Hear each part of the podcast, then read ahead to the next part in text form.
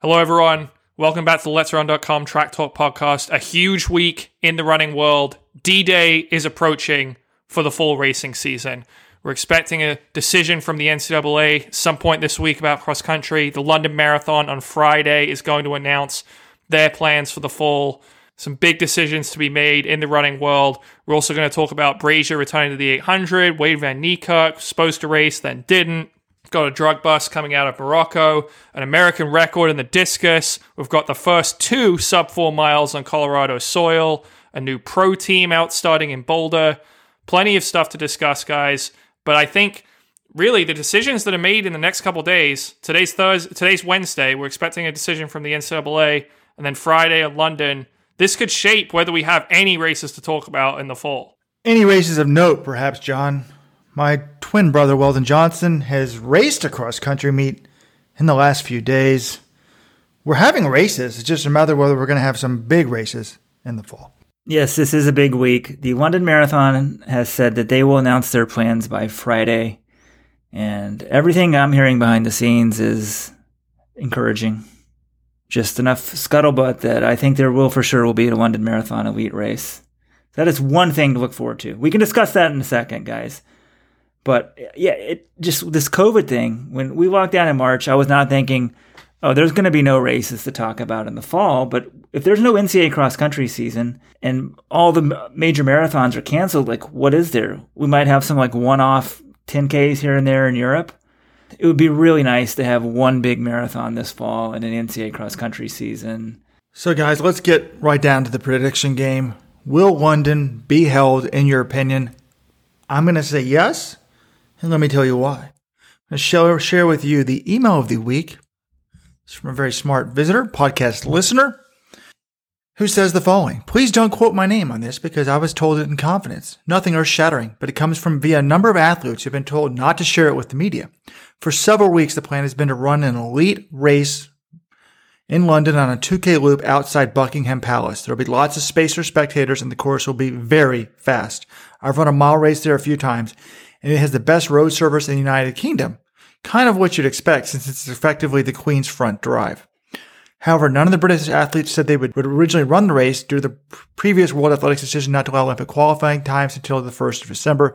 These athletes were all trying to get into Valencia as a result, but then Seb Coe's announcement last week, moving the qualifying window, is, seems to be connected to this. Hugh Brasher and Dave Bedford obviously have some influence. So I'm going to say there will be in a London elite race based on that email. That's the good news. The bad news is, guys, with all these football teams and the collegiate level going to conference only schedules, I don't think they're going to have cross country.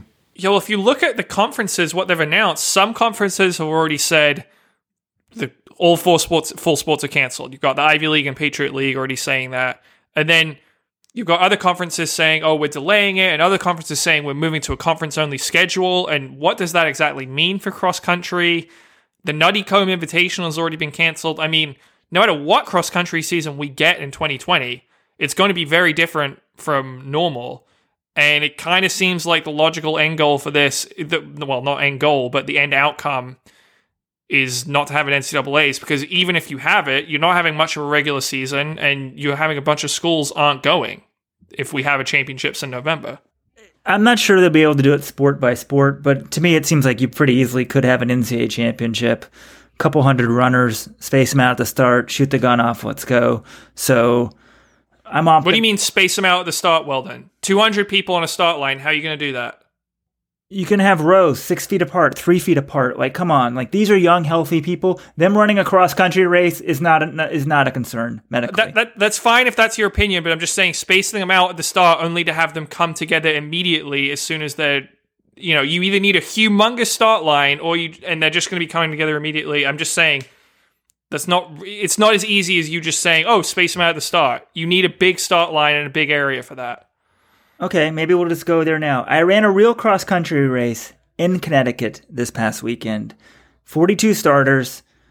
It was very casual, very low key. Everyone's not rushing on the lead, that sort of stuff. But they had a, like little triangles. Everyone was, one was six feet apart. You could easily do three feet if you want to get people closer together. I think the concern was if anyone's going to get COVID, it's more from congregating beforehand. When you're actually running, the wind's blowing like everyone's going at you know 15 miles an hour. Well, not quite 15 miles an hour, not even 12 miles an hour, but you could space out 200 people on it. That's a very reasonable number. Sure, they're going to be neck to neck running the whole time, but we have soccer players playing throughout the world, all this other stuff. But the NCAA, it'll be. Can they, are they really thinking sport by sport outside of football? Probably not. Um, and if the Ivy League's not there, who cares? Like they made their decision. I mean, and this is sort of interesting. Some of the stuff we're talking about. I'm in Connecticut. We got clobbered by COVID. We're the fourth highest death rate right now in the country, which means we did a really bad job of dealing with COVID.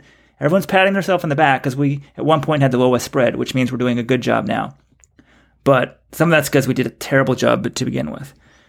The UConn football season is canceled here. They're the first, quote, major football program to cancel. They're an independent team. Like, they don't have anyone to play. That's why they canceled, I think. Not really because of COVID concerns. It's just like they can't make a schedule.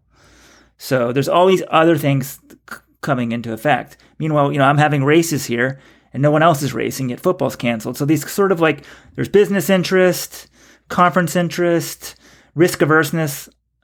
You know, who knows? The Yale golf course, I went to Yale, has been closed. Golf has been open in Connecticut for months. So it's not all perfectly logical. No, it's not. When you have a financial incentive, like Major League Baseball, a huge financial incentive for NFL to compete, you'll find a way to do it. When you're an independent football team with no TV contract, you're going to find a way not to do it. But I don't want to get into COVID talk. I do worry about super spreader events. That's my big thing now. Everybody should be six feet apart. And they should, I think that the screaming, we've talked about it, the choir practice.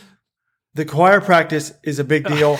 We've talked about that in every podcast. I think a running event is a super spreading event. So I would be concerned about having hundreds of people together. No, here's what happened is Robert just read an article in the Atlantic like two days ago. And now he's all, he's like, this is the most important thing in the world. And then he'll probably read something else next week and say, no, this is, yeah, obviously a marathon is a super spreader event. This is why we've been talking about London is might be an elite only race. It might be drastically smaller. I mean, obviously they're worried about that stuff. But I do think, Robert, to get back to your initial question, we're going to see an elite version of London. They have more money than the other marathons. They're more invested in elite racing than the other marathons, and it would it's, it's to look weird. It would kind of be like a big track race if you're just running sort of a 2K loop. Uh, it's kind of like a track race on 2K track as opposed to a marathon where you're running through all different parts of the city. But if that means we can see Bekele and Kipchoge in 2020, I'm all for it. What were the proposed dates for London? Well, it's supposed to be October 4th. Okay. So they still got two months to train. I mean, look, Kipchoge, you show him up anywhere, anytime, that guy's going to be fit. The big concern is Bekele, but from what I understand, look, if London's going forward with this plan, they're not just going to spring it on Kipchoge like a week before. Oh, sorry, Bekele a week before. They're going to be talking to Jos Hermens, saying, "Hey, this is what we're thinking." If they look, if they they're not going to announce something on Friday that the elite athletes haven't been aware of for some time. But uh, it's still not going to be quite the same to me. I'll be excited for it, but come on, let's don't act like these guys have been training hard for this race that we didn't know if it was going to happen or not. I've always wondered this when these major marathons add someone to the film. I mean, Chicago always does this. They'll add somebody, you know, to a September, or October race right now in August. And I'm like, how was that working? Were they training specifically for that race, knowing they would get in? It seems weird to me. No, how it works is someone like that will train with the idea of getting fit for a full marathon. And if they feel fit enough, They'll say, hey, I'm good. I'm going to run one. Someone doesn't just sign up for a marathon if you're a pro in August without knowing that they're in pretty good shape and ready to rock. Yes. Isn't what we're seeing with like the Bowerman Track Club women? They're running excellent times. Some people are very fit right now. It's maybe contrary to what you would think, but some of these guys in Kenya and Ethiopia, maybe they're just pounding out the miles. So if Shelby Houlihan's in grape shape, why can't Bekele be in grape shape? And, you know, we'll talk about this later, but On Running is launching a new pro group coached by Dathan Ritzenheim. And Joe Klecker is like the lead athlete in the group. He's talking about being in sub 13 shape or 13 minute shape. I mean, that's like huge above where he's been before, but like clearly people are staying fit during COVID. So if there's London, I'm excited, super excited. But he, here's the difference. Well, and you're like, well, Shelby Houlihan's fit. Why can't Bekele be fit? Well, Shelby Houlihan and everyone in Bowerman just swears by whatever Jerry Schumacher says. He'll tell them to do something. they'll tell him to jump. He says how they say high, how high. Bekele, this is a guy who's had some motivation issues, some professionalism issues in the last few years. And if he doesn't have a race on his schedule, I think it's very easy to see that he's slacking off or he's not training, you know, with the dedication that requ- is required to compete with Kipchoge. Plus, the Bowerman Track Club didn't shut down. they went to altitude and kept training. In America, they have the ability to test all the time. They don't necessarily have that in Kenya. Kipchoge's training camp has been shuttered for months. I mean, it's a different ball game over in Africa, third world Africa, than it is in the United States. So we'll see what happens. But guys, let's get to the other action. We want to talk about it. But before we do it, let's give, remind some people what happened last week. We did a soft launch to the Let'sRun.com supporters club. We said you could become a founding member of the supporters club. You're going to get early access to our features. There's going to be a bonus podcast, uh, monthly column by John Kellogg, maybe even Zoom calls with us. And you save, you can save big in honor of our 20th anniversary, 20% on running shoes from Pacers Running with a few tiny exceptions. Ad free message board experience, all of that you can try it out for only $1 a month. Normally it's $9.99. So you're basically going to get saving money by signing up. And I said, for those of you that signed up last week, I would send you a secret Eliud Kipchoge GOAT t-shirt. It's not Eliud Kipchoge, for the record. Excuse me. Trademark and re- for reasons. Eliud Kipchoge will not be on this t-shirt. Yeah, it's definitely not anything to do with Eliud Kipchoge, guys. I'll send you a sweet t-shirt that I've designed. It is sweet. I can confirm that. It's worth forty dollars. So basically, you can save twenty percent. We don't even have a price for it. Robert just throws stuff out there. Now, this shirt, when I sell it, will be called charged forty dollars unless you're a supported member. Anyways, I said if you email me last week, you could get the free shirt. A number of people took me up on the offer. But guys and gals, if you email me, you got to tell me your shirt size and your address. I, am not a mind reader, so. Uh, whoa, whoa, whoa! Yeah, we've been trying to keep this so quiet because Robert made this offer. Well, first of all, we need an email address. If you email VIP at letsrun.com, you can get this offer. And I think this week we can maybe say you got to sign up for the yearly membership.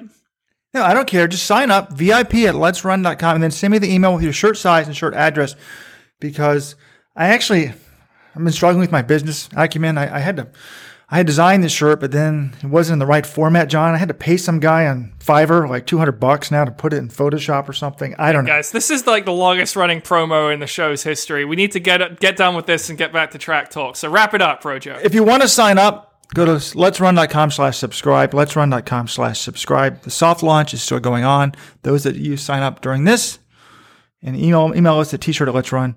I mean, excuse me, VIP at let's run, VIP at let's run. We'll get the shirt. All right, let's go to Friday night. We had some track action in Oregon. This is in perhaps the most infuriating, well, not the most infuriating thing of COVID. There are many infuriating things. But, you know, a minor inconvenience for us track nerds is the big friendly three. There's two meets happening in the United States on Friday night. They're happening at the exact same time. You can't watch them simultaneously. So it's the Big Friendly Three with Pete Julian's crew, OTC, Brooks Beast, and then Bowerman Track Club uh, doing their own thing, trying to go for the American records, world records in the 4x1500 meters. Let's start with the big. I mean, guys, I feel like we can just coordinate on this. Can't they just say, hey, you start like an hour later, or someone does Friday and someone does Saturday? I mean, it's a little thing, but it's kind of annoying, right? I don't think anybody cares. But couldn't they just say to do it the same track, one after another or something? Anyways, I'm just glad there's something because I started thinking about the fall and I'm like, wait, we won't have these random meets we don't even know about popping up. We're at least having this. This gives us something to talk about. The fall could just be like the Sahara Desert, man. Barren, man. Barren. You're right. Whew. Track athletes take off October. No, you know they're training in November, but they're not really racing. I mean, yeah, you're not gonna have stuff. We'll like just have to like start raising like bounties and stuff and be like, no, Southern Hemisphere, South Africa, Australia, New Zealand you need to come up big. This is your time to shine, all right? You know, we got to have start finding some correspondence down there and putting on some meets, that sort of thing. But anyway, back to the meets. The big news was Donavan Brazier runs a world leader 143.84, and the Bowerman Track Club women break the world record in the 4x1500 running 16 1627.04. 1627.04. So that's the big news. But I'm wondering, guys, are we disappointed by those times? You well, Robert, wasn't your grade like A for world record for Brazier, B for American record, C for anything anything lower than that? I mean, I think 143 is nope. perfectly fine against no competition. That's still faster than any other American not named Brazier ran last year. What grade do you give it though, Robert? I think that that criteria was for Monaco, was it not? I thought it was for was it for Monaco or was it for this one? I don't know. Unclear. Can someone remind me what the American record is? 142. Uh, so he's a second and a half off. Four, to me, I think, is the off the top of my head. So so. It didn't really get me excited. I think it's a decent opener. I think he could potentially still get the American record in Monaco, but it did not move the needle, needle for me. It didn't make me concerned, but it didn't make me go, wow, amazing. Okay, a couple things. This talk of him breaking the American record was nuts. Like I bought into it for a second. Come on, he's not going to break the American record his first race out. This is an outdoor record. This isn't some soft indoor record. So we should have never bought into that. But I think it sets him up very well for Monaco. And speaking of things to get excited about, we're less than two weeks away from Monaco.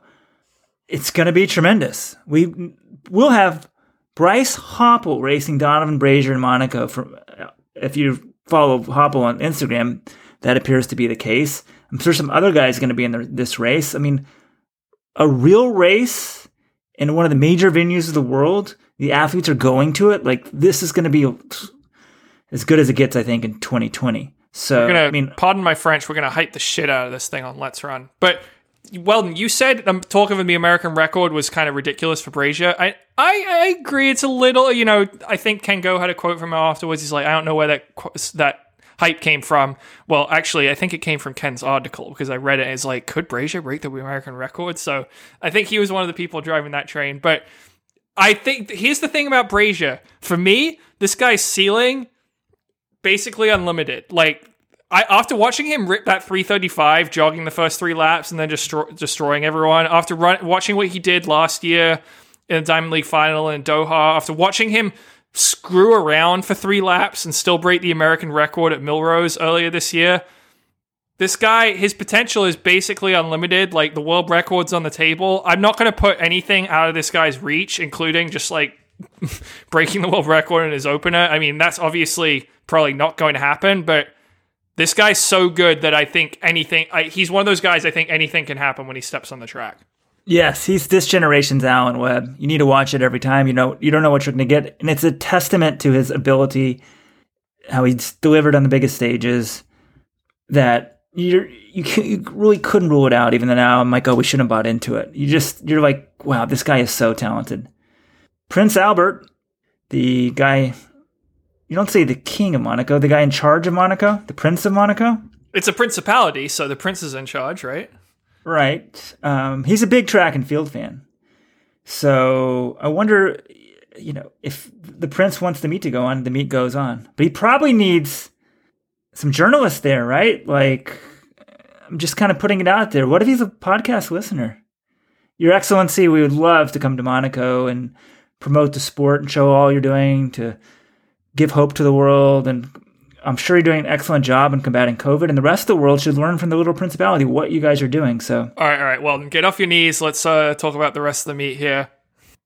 Brazier wonders where th- this talk is coming from. But did you guys see this article? It's on NBC Sports, published August 4th. I guess that would be yesterday, saying respectfully, Donavan Brazier believes he has a chance at the legendary world record and he said, he told Lee Duffy of NBC Sports, I think I definitely have the opportunity. If we're looking at guys that are currently racing right now, I think I might have the best opportunity to do it. So that's big talk. And one thing I'm, while we're talking about this Monaco 800, questions I have is, it's not like we assume, oh, Brazier's going to be, I think there's some assumption now, Brazier's unstoppable. He's unbeatable. Well, that's not really the case. Does anyone remember the name Nijel Amos? I think I've heard of him. Yeah, he's been running some of these meets. I mean, like we said, we've criticized him and Brazier have been dodging each other at these big friendlies. I'm wondering where he is. Isn't he part of the Oregon Track Club? He ran one 4x4, but this guy ran 141 last year. He also ran 141 right by 2012. This guy's been doing it seven years apart. Um, anyone remember Emmanuel Korir? Where is he? Isn't he based in the U.S.? Why isn't he racing? He's run 142 05, I believe. So, yeah, I guess Brazier's probably better odds than those guys, but you know, uh, I'd say we can't hold hand him the 2021 gold medal quite yet. But let's talk about this world record for the Bowerman Track Club women, 1627. Are we impressed by that or not? I know it's a world record, but their PRs average out to be 401 per woman and they average 406 per woman. So I'm trying to think like if you're running five seconds off your PR with no rabbit, is that pretty good or not? I would say it's about kind of what you would expect. Yeah, I think it's pretty good. I mean, it's not. I wasn't like, oh my god, I can't believe they ran that fast. But if you look at the team here, Elise Cranny, Shelby Houlihan, Colleen Quigley, Karissa Schweizer, that's a solid effort for being solo. I don't think this was the race they were trying to peak for. They just saw this record. If you look at the people who, the, the women who were on this Kenyan team that set the record, Faith Kipyegon and Helen Obiri were two of the members of that team. That's pretty heady company right there. So um, I think that's a pretty solid effort for the Bowerman babes. It's a pretty good run. I mean, I'm not shocked that they broke the record, but I think we're underselling it a bit. The Bowerman team has been going out every week on their own and competing just against themselves. And they seem motivated and they're able to do it. Like at some point, I might be like, this isn't a glorified practice. It's a time trial. I hated time trialing. I loved racing. I'd be like, ah, I'm not time trialing again. But somehow Jerry is able to get underneath their skin, keep them motivated, and there's Robert speculated right before this podcast started that there may be an American record in the mile attempt this week. So could the final Bowerman Track Club meet be? There's no way it's bigger than them all. We've already had a 12:47 5K and a 14:24. Three. Did I already forget? Damn it. 14:23. American record by Shelby Houlihan. I mean, this has just been some really great, great racing and some great motivation. It shows you what an elite athlete, a professional athlete, can do when when when they flip that switch. Um, and it also shows time trialing, racing. You can get your body to run pretty close to its maximal in a variety of atmospheres. You don't. It's not about having fans there, that sort of thing. Yes, message board exclusive. Guy posting or gal posting under the name of Nike Man. Well, acting like this is a rumor. This is happening, folks. The message board is rarely wrong. Last race for the Bowerman for the, the year for the Bowerman Track Club is this Friday, it sounds like they're running um, the mile among other things. Shelby's 1500 PB at 354.99 is faster than the equivalent for the American record in the mile, 416.71 by Mary Slaney. That which has stood for almost 35 years. I did the math. If you use the 1.0802 conversion, Shelby's converts to a 413.84. So, will she get the American record? I say she will. Oh, and by the way, this poster, Nike Man, I just looked up at their IP. Guess where they're posting from? Yeah, Port- Portland. I know Nike Man married Texas Runner Girl. They met on the message boards. You've you've met this guy in person, I'm sure, many times. Oh, I didn't know that was Dave Ross. Yes, they're, posting from Beaverton. So this is an accurate. Uh, what? I'm just. I, I, see a random name on there. I'm just reading it off. It could be. It's not a random name though. What do you mean? Like, he used to have your job, John. If you don't years. improve your language and respect for me, he'll have it again. He used to do the interviews at the at the Prefontaine Classic. Dave, I apologize for not recognizing your handle there. But anyways, this is bona fide lock, lock source. So yes, I think Shelby will get the American record. Robert, I, I assume you have VIP privileges on Let's Run. You're a VIP, you now can click on Nike Man, see all of his posts, track his posts, get alerts when Nike Man posts. You can do the same for we me. We don't want to encourage stalking here, Weldon, but you know. All of my wisdom, you know, see when I post. Renato Canova or somebody like that. Yeah, do, do I think she'll get the record? I mean, I don't know. Three. We're just saying like, oh, Shelby's run 354 before, so if she can get back to that fitness, well, she ran that at absolute peak fitness in a world championship final with you know being towed along by some of the world's best runners. I think it's going to be tough to get to that exact level. Well, they're talking about whether she can break the the world record, which is 412. I don't think she can do that unless she's got male pacers the entire way. But I think that the American record is doable. Okay, a few things here. World record? That's faster than her 1500 PR equivalent. No way. Not happening. The American record? How many seconds do we have to deal with here? You said the conversion, like two and a half? I'm not sure. I mean, Shelby's run let's see here. Her best 1500, she's run 402 this year. I think she ran a 405 or something on this 4x15. So she, she probably hasn't run all out in a 15, but we, we're thinking she's got to be in like 357, 358 shape. Possibly, but there's a reason it's the American record. Oh, if she could get Mary Slaney off the record book forever, that would be great. America's little darling, who everybody seems to love, and no one questions what she may have done to get there. Yeah, I mean, it is worth pointing out Houlihan only split, depending on where you look at it, 404 or 405. Some people had her one second slower than Karissa Schweizer. Some people had her one second faster last week, but that'll be interesting to think about. But let's move to the Bowerman men when we're talking about the 4x1500. Some people on the message board were making a big deal of the fact that Grant Fisher split a 336, although Race Results Weekly listed as a 337. It was the fastest split of the day in their 1434 American record by the four men of Evan Jager, Grant Fisher, Sean McGorty, and Lopez Lomong. But and people, oh, he's got a decision made to now to run, whether to run the 1500 or 5000 at USA's.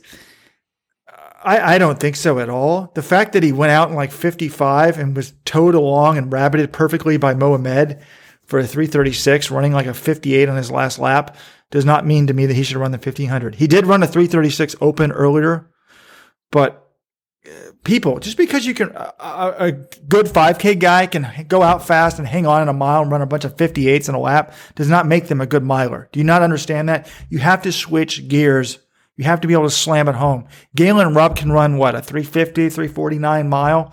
If you ever put him in a US ace, he would get at his doors absolutely blown off in a 1500. So no, he, he should not run. I think he should run the 1500, but after the 5000 at USA's next year. I mean, it's conceivable maybe he could have a standard. Not that many people have a standard. He goes to the Olympics in the event, but he's not a 1500 meter runner. Anyone else disagree? No, I agree with you. I but I will say I would have loved to see what Galen Rupp, like 2013 Galen Rupp, what he could have done in a 1500. Like, do you think he could have made a world team in the 1500 in 2012 or 2013? No.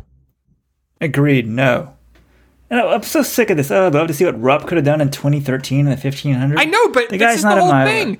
I think it would have been interesting to see. I, I tend to agree with you. Look, Grant Fisher, this isn't even a question. He should be in the 5K. But wouldn't you love to see what Rupp could do in a 1500 final? You're just like, oh, I don't even care. It's stupid. I think as a running fan of the sport, it's an interesting question to have answered. Didn't we see him run a 350 indoor mile?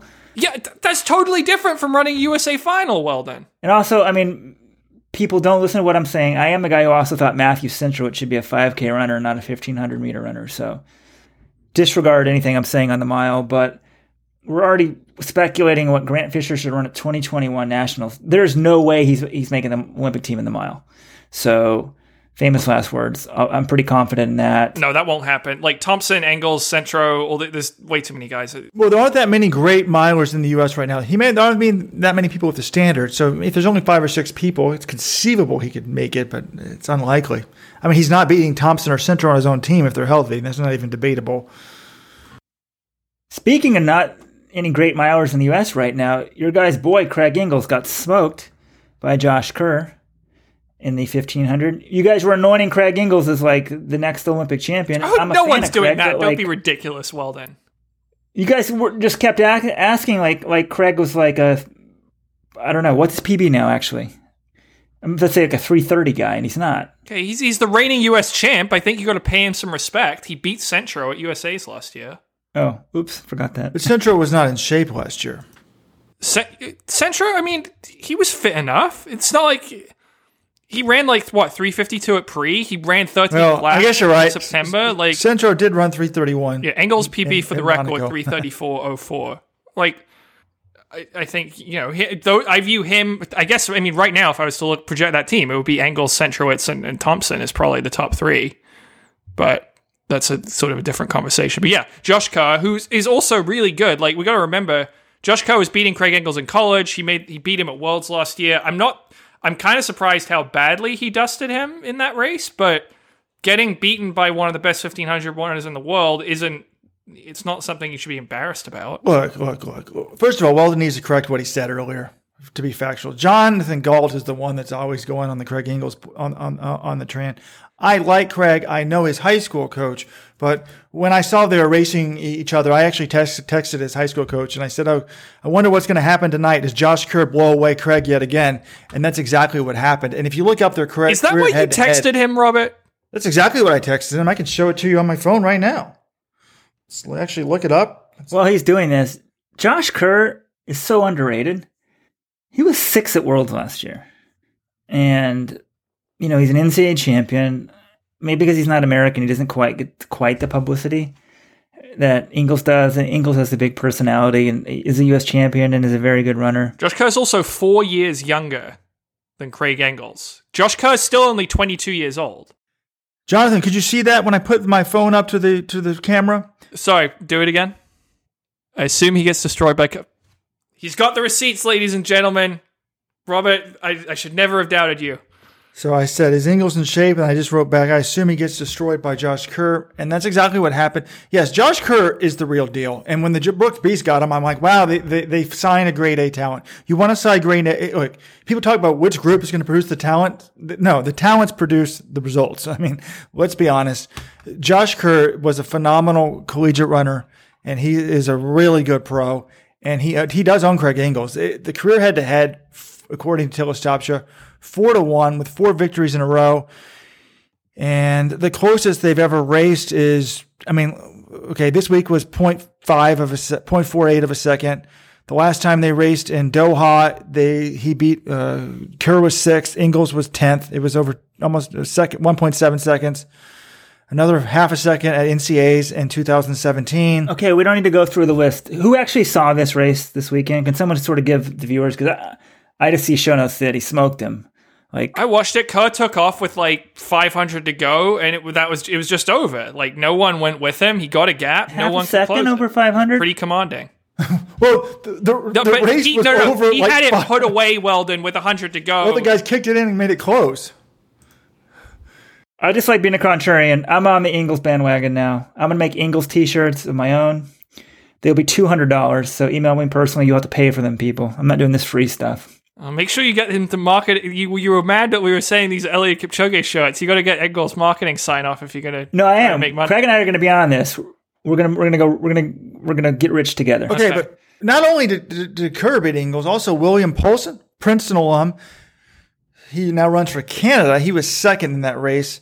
But then you've got, you know, Vincent Ciattei, Sam Prakel, Henry Wynn. Let's talk about the US 1500. We all agree that Centrowitz is a stud if healthy. We think Josh Thompson is a stud, right? If healthy.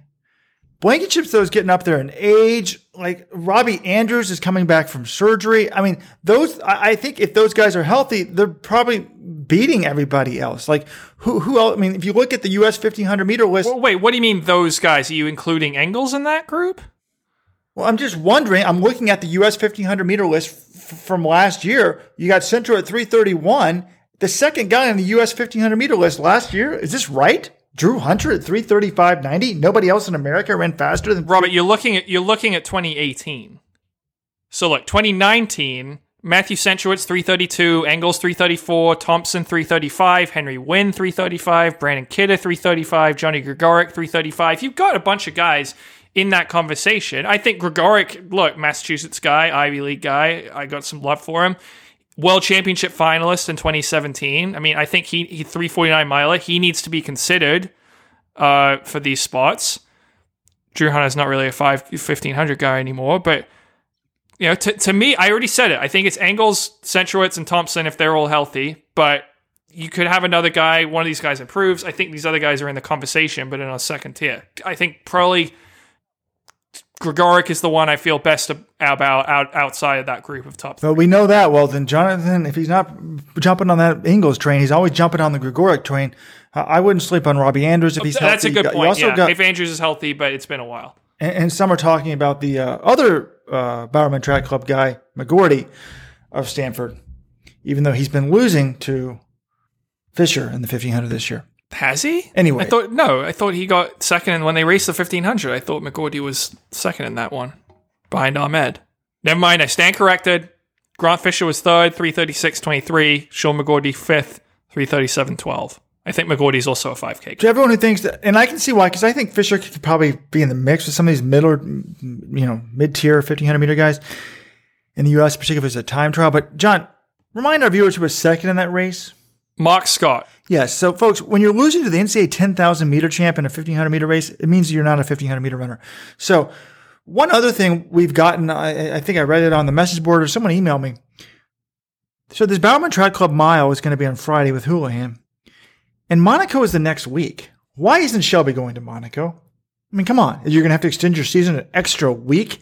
Laura Muir's in shape. Jemma Reekie's in shape. Come on, Shelby. Get on the plane and race these girls.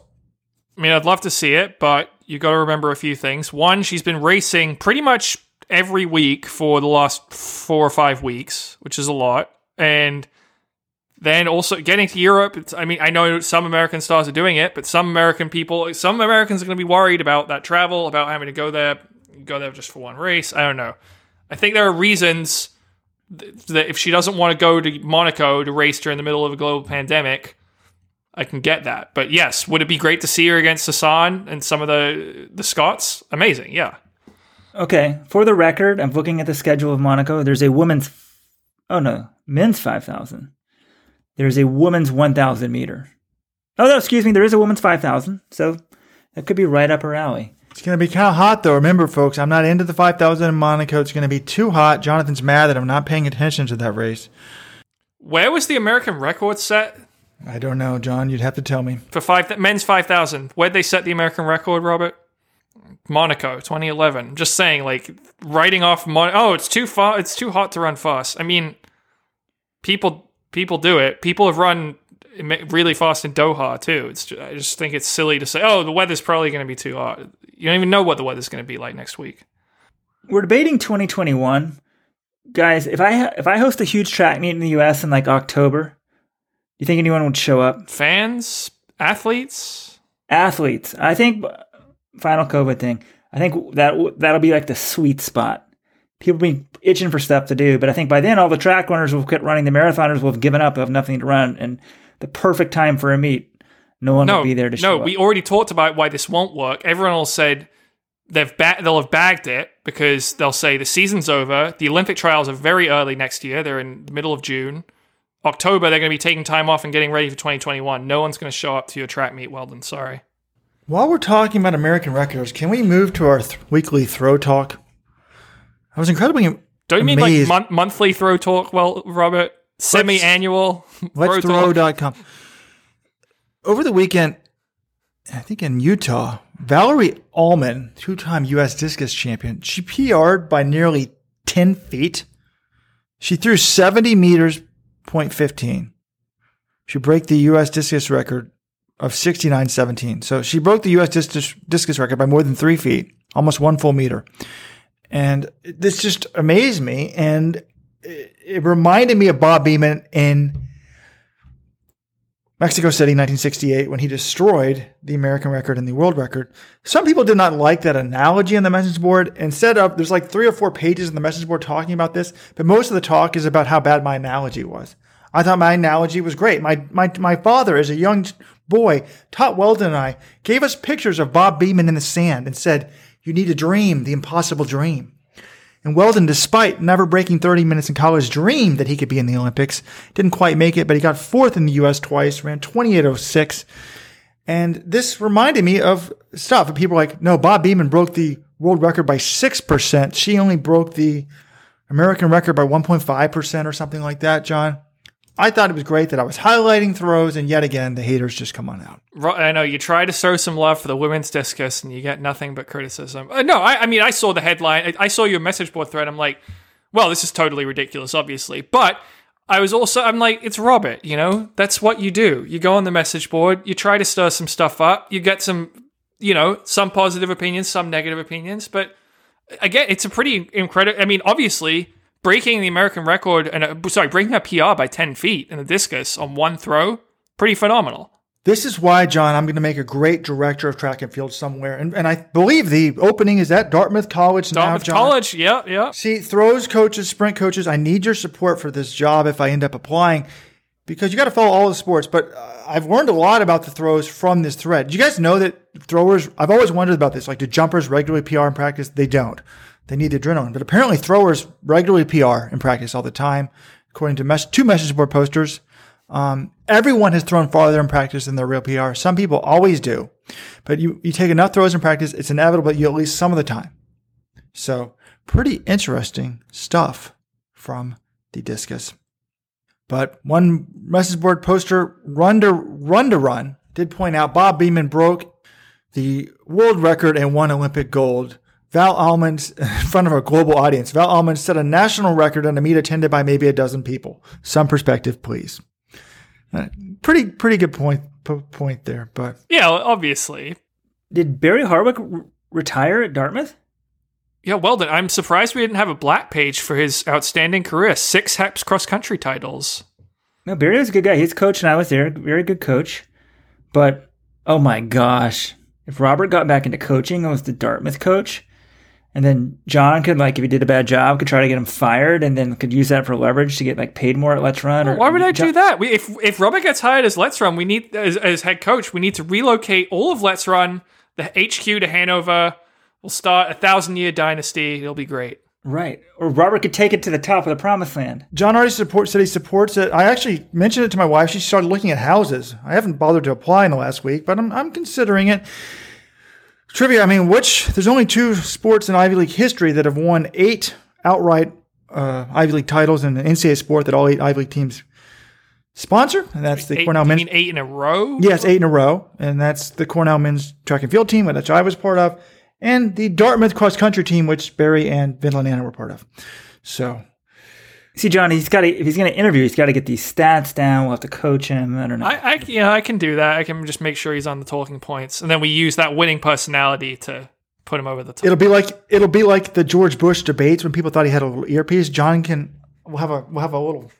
I'll have one of those. They're like, sir, why are you wearing one of those uh, Apple iPods in your ear? Uh, I have a hearing aid. It's a hearing. It's a new type of hearing aid, and John will be hearing everything on the phone and pumping the proper. Speaking of coaches, a prominent American distance runner is officially now a prominent coach.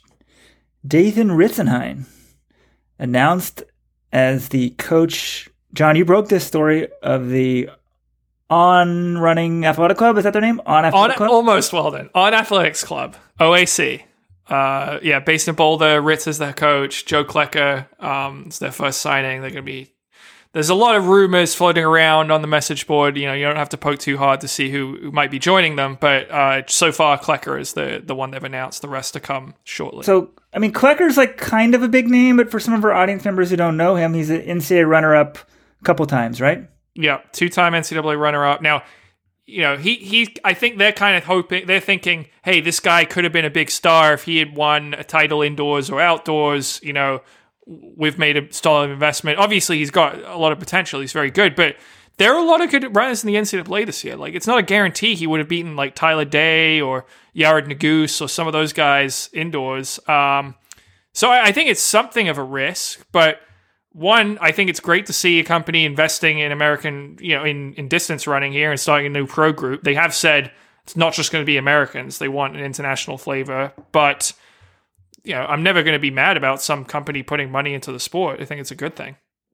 Yep. And then Klecker, we've been waiting. This thing hasn't. I thought this was a joke yesterday. There's rumors that a sub four mile happened in Colorado. As great as Colorado is in distance running, it's never happened. And then it turns out that Klecker and Ollie Hoare, 2018 NCAA champ from Wisconsin. both went sub four. And so Hoare's going to be in the group from all things from social media. I think maybe that's why this thing hasn't been publicized. Maybe Alicia Monson. Like, Yeah, let, us just get the names out. We've heard Horse definitely and Alicia Monson. I don't know why they're trying to act like people don't know who's in this group now. It- the thing that struck me about this is this is a big time group. They're going in with big money. And I think Weldon's been to the founder of On Running's house, right in Switzerland. I mean, this this guy's came from a triathlon background. They hired some Brooks guy, and they're kind of trying to do the Brooks beast. But it sounds like maybe with even with at least that much money. So I think that the more groups, the better. But you know what's interesting to me is you know people are, are debating will Ritz be a good coach? How good will he be? And to me, the, the answer is simple. How good of the athletes are they going to give him? You know, if he gets grade A talent, he should be able to do pretty well with it. It's like Alberto Sal. I'm not saying some coaches aren't better than others, but Alberto Salazar, when he first started the Nike Oregon Project and was coaching people of my brother's roughly ability, he wasn't dominating the world. When he started getting the Mo Farahs and the Galen Rupps of the world, he was dominating the world, Sifan Hassans. So the same thing is here. You know, as someone pointed out in the message board, if it was all about coaching, Renato Canova would have turned China into a power. Remember when he went over to China and was coaching the national team? Not much went happened there, and he came back to Kenya. So you get grade A talent, you, you can do it.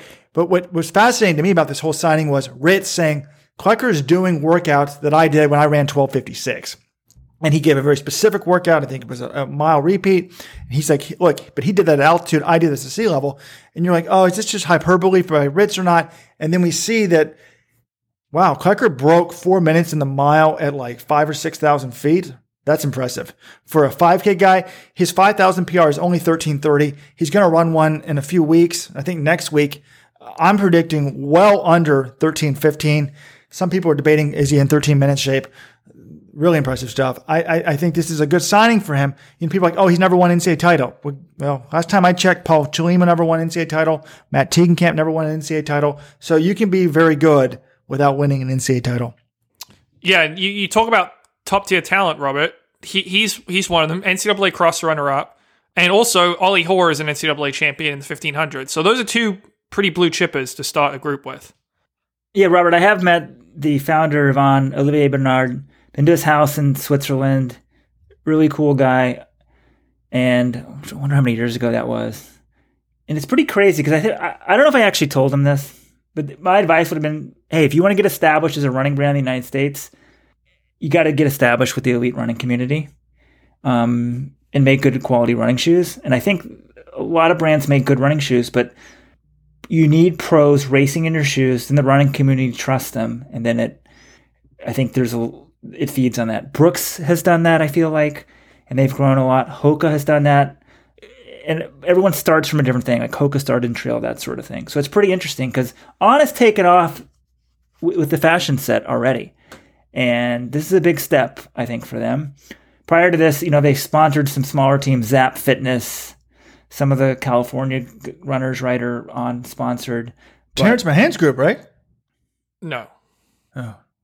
No, it's it's Zap Endurance and then Mammoth Track Club, Oh, which is Mammoth Track Andrew Club. Kastor. Which actually, I'm kind of curious about where this leaves that, those groups because Mammoth Track they, On already has two pro groups nominally. Zap Endurance, that's more of a developmental team that contracts up at the end of next year, and then Mammoth Track Club has a few guys that contracts up at the end of this year. I mean, it's kind of curious that they started this new group centered around Klecker rather than you know sort of beefing up their existing groups. But John, name me the best athlete in either one of those two groups. Right. I mean, Reed, Buchan- Reed Buchanan's in Mammoth, Nico Montañez, they're pretty good. Um, Ex- Tyler. Pinnell, and yeah, I mean, they're more developmental groups than a full fledged, you know, think rival to OTC or Brooks or something like that. Be- Brooks Beast. What was interesting to me though is they also they they put all their money they, they let Klecker basically pick the coach, which was fascinating to me. I mean, it was interesting though in your article, John pointed out Klecker's mother won the Olympic trials, so he's got good pedigree. It's kind of like Shelby Houlihan. Her mother was Shelby Houlihan's mom was what a great marathoner. Um, Shalane Flanagan's mom was a good marathoner. So Well, also Klecker's dad, former, had the world best at 50 miles. But one more thing to set the record straight here. So there was this the tweet out a couple nights ago about how Klecker and Ollie had both broken four minutes in Colorado. Nick Willis replied to that tweet saying Jorge Torres ran 359 15 years ago. And he claims they had three different watches on it and a, it was a full mile. So this barrier may have been broken in secret. I may I may need to reach out to Jorge Torres and do this, but Nick Willis, I, I trust that guy. If they say they had three watches on it, Practice, John. Practice. It's like Quentin Cassidy breaking four for the first time at night just for the just for the hell of it. with all these groups and people just throwing money at coaches, it kind of reminds me like when Weldon started. I mean, not started, but Weldon was one of the first people in the internet era to go to Flagstaff and really pump up the high low training. And we had John Keller coaching us. I remember thinking we should get some money ourselves. We kind of missed out. We didn't want to go back to Flagstaff and live there, but it seemed like it'd be easier. I always said being a pro coach would be the easiest job. You don't have to recruit very much. The other people recruit for you. I ta- it's interesting, Robert. I talked to Ritz about this. We had a we talked for like an hour. I didn't get everything into the article, but he was kind of saying the same thing you were. Like he was at Oregon. His first coaching experience was an assistant, volunteer assistant when he was training in Eugene under Andy Powell in 2014. He was like, "Oh, this is great," you know, and he had a lot of talent to work with and great facilities. And then he spent some time at Grand Valley State, which is D two, and he was like, "Man, a lot of work goes into this stuff." And you got, you know, between the recruiting and the races every weekend and all that stuff, he's like, "I, I don't know if I want to do this kind of coaching." So I think he kind of saw. He's like, initially, you think collegiate coach, that's the thing, but then you get a pro coach. You're not on the road every weekend. You know, you get to work with the more talented individuals. I, I think pro coaching is is the lifestyle yeah. between that and college. I mean, the joke with college coaches is you work 35 to 40 weekends out of the year for 35 to 40,000 dollars a year. Um, you know, and, and, sort of you have to hold the kids' hands, you have to show up for the easy days. If you're a pro coach, Jerry flies out to high altitude and flies home. The kids can take care of themselves for a few days on end with, without you being there. I think the word is adults can take care of themselves. Flagstaff, for the record, I would go back there in a second. I love that place. I think actually Flagstaff is a better place to train than Boulder, so this will be interesting. And some people started talking about cost of living. Boulder's very expensive, but Flagstaff's at a higher altitude and you can get to lower altitude. So I agree. But, but if you're miler, would you want would you want to be based in Flagstaff if you're a miler? Yes, because you can get to lower altitude and, and do your workouts once every other week or once a week. You can still go down much easier. So I think it is better. But you're right, it is generally more endurance athletes than Flagstaff but they're sort of handing the keys to Klecker and Ritz. And but I guess they've got some backup athletes who are pretty good quality, right? Monson, NCAA champ, Hoare, NCAA champ. So, well, Weldon said On was already established in the in the fashion crowd. I kind of think he's right. My my dad dropped by the other day. I hadn't seen him since beginning of COVID, and I think he, my dad doesn't even run. He's like, you should get some On shoes. I was like, what? And he knew what they, they were. So my dad was actually we used to wear lots of Under Armour shirts, still does. So Under Armour, if you you're the only one that really doesn't have a big team, I know you've got some JV team in Flagstaff. If you want me to coach a team here in Baltimore, we can get altitude houses. We can dominate on. Maybe oh, we'll don't forget about Dartmouth College here, Robert. You already you don't even have the job, and you're leveraging to get a pro deal instead. Well, I'm just trying to get a higher salary from Dartmouth. You know, it's not about you, you got to feel like you're in demand. So, guys, a few other things we've not talked about. Big news. Yet another drug bust. The Moroccan national record holder in the marathon has been popped. Big news or not? I don't view it as massive news because I think 99% of people listening right now don't know that the, the name of the Moroccan national record holder in the marathon. It's El Mahjoub Dazza. Uh, the other thing is, I don't know. I mean, do you guys feel the same way? Anytime you just see an outstanding Moroccan performance or by Moroccan born athlete, you get kind of suspicious. I just, there's been so many doping positives and doping cases out of that country. It's, it's sort of like that one, Bahrain. I just don't know how much faith to put in them. Is that hate speech, John? You're generalizing about a nationality of people think but terms of Facebook or something that might be hate speech, but I kind of agree with you. Until you guys just mentioned the name, it's not like I was getting text alerts yesterday that this guy I've never heard of got busted. So it's just sort of like ho hum. I'm not really that surprised. Well, he's won Prague and Fukuoka before, but no, John, I I agree with sort of your indictment of the entire country of, uh, of, of Morocco. Actually, I have on the show notes. Like, is there any country whenever you see a fast performance besides other than Morocco? When Morocco is number one for me. I see a fast performance from a Moroccan athlete. I immediately assume that athlete's on drugs. I, I can think of no other country. Well, that's not true. Russian women or Morocco, particularly for for the men.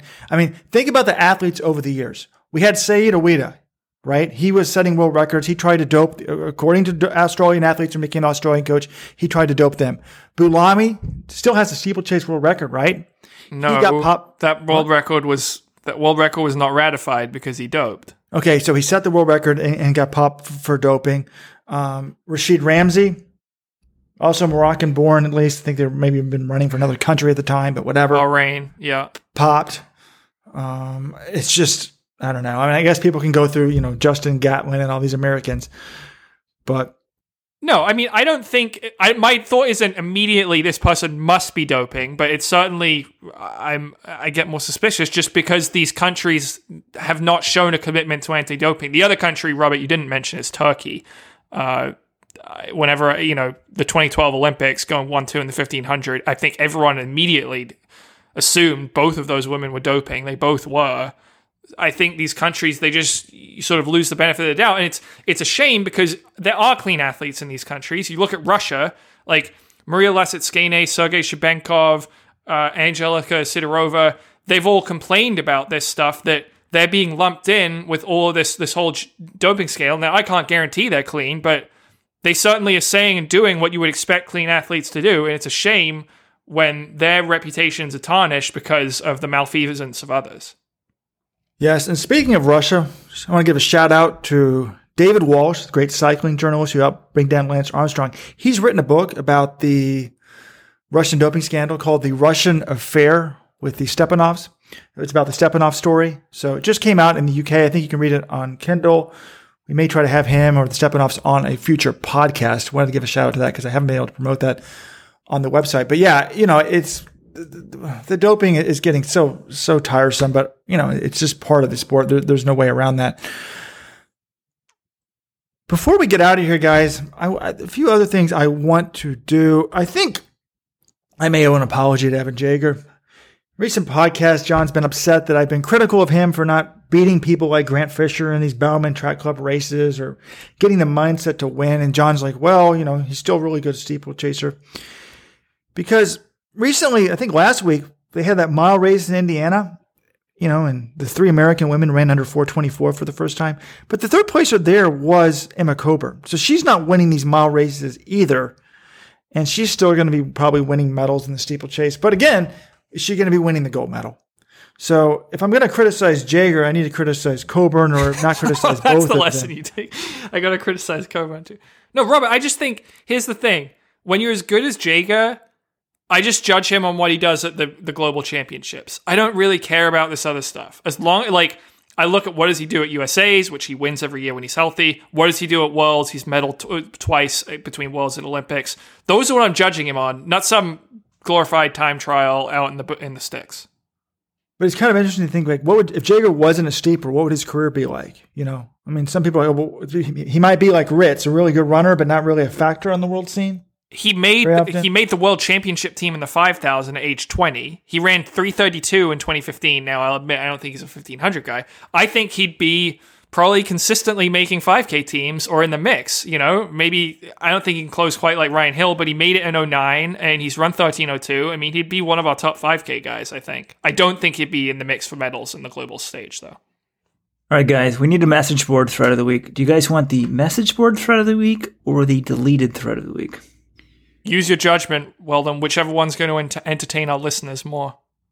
Donavan Brazier versus Lopez Lomong in a fight. Oh, oh, that's a good one.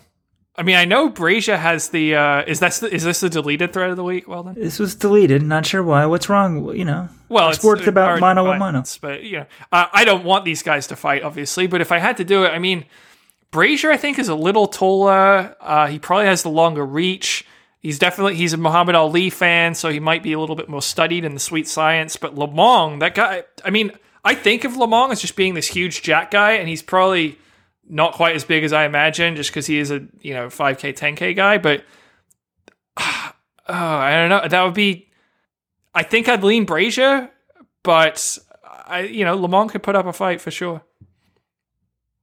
But Lomong, I mean, the I can see the deleted post. Somebody does point out Lomong was a lost boy in Sudan, so he might have just military a little bit tougher. Well, that's like the Chelimo thing. When you grow up, you know, in poverty, are you tougher than other people? Since we're talking about Lomong and 5,000 teams and Jager, John, I wanted to make a correction to the podcast. I don't know if it's, I didn't make the mistake, but I thought it was interesting when you guys interviewed Molly Seidel she, she, you know, she was raising money for in that ten thousand for charity um, to give you know inner city youth uh, sport sporting opportunities, which I think is a great charity and stuff like that. But she made the comment that sort of running is all white in America. that's certainly not true at the professional level. I mean, I was doing, uh, I heard that and, and it made me do some research. Do you guys realize that in 2016, 41% of the Olympic spots, 800 through the marathon, were earned by non whites? Um, now that's counting two each in both the men's and women's 800s. Even if you throw that out, the 800 and just do 1500 through marathon, it's 30.6%.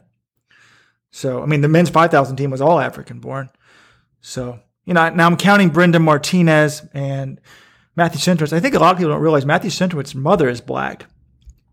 So, Robert, I mean, I look, I know we have some African-born athletes in the distance events, but I'm th- her comment's still right. You're saying, look, look at the high school level, look nationally in the United States, running is a very white sport. Now, I can just come up with a stat. Wow, do you know that uh, you know, 95% of American pro runners have a 5k PR under 14 minutes? Like that's that's so different. And you can't you can't just then say running is a sport where and generalize to the whole population running is a sport where everyone has a PR under 14 minutes. It's, it's ludicrous. You're using an exceptionally small sample size. Obviously at the elite level of the sport, but I think you're just not answering her question. She was saying nationally it's a very white sport.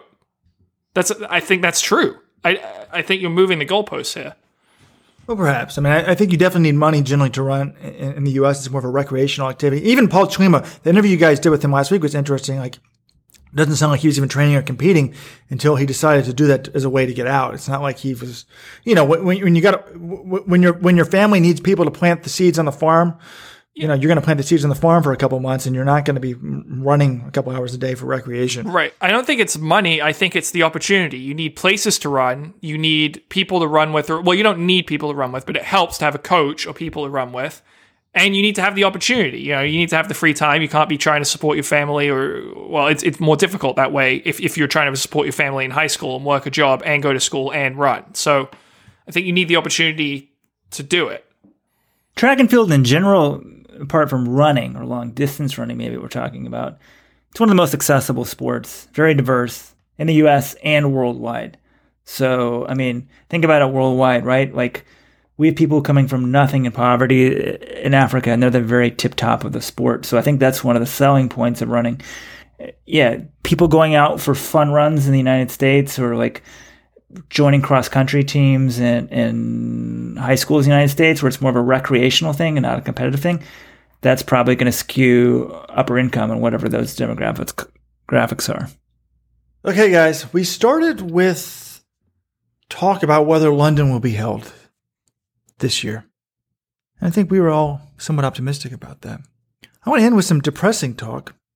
Rojo's rant, folks. Will we even have 2021 Olympics?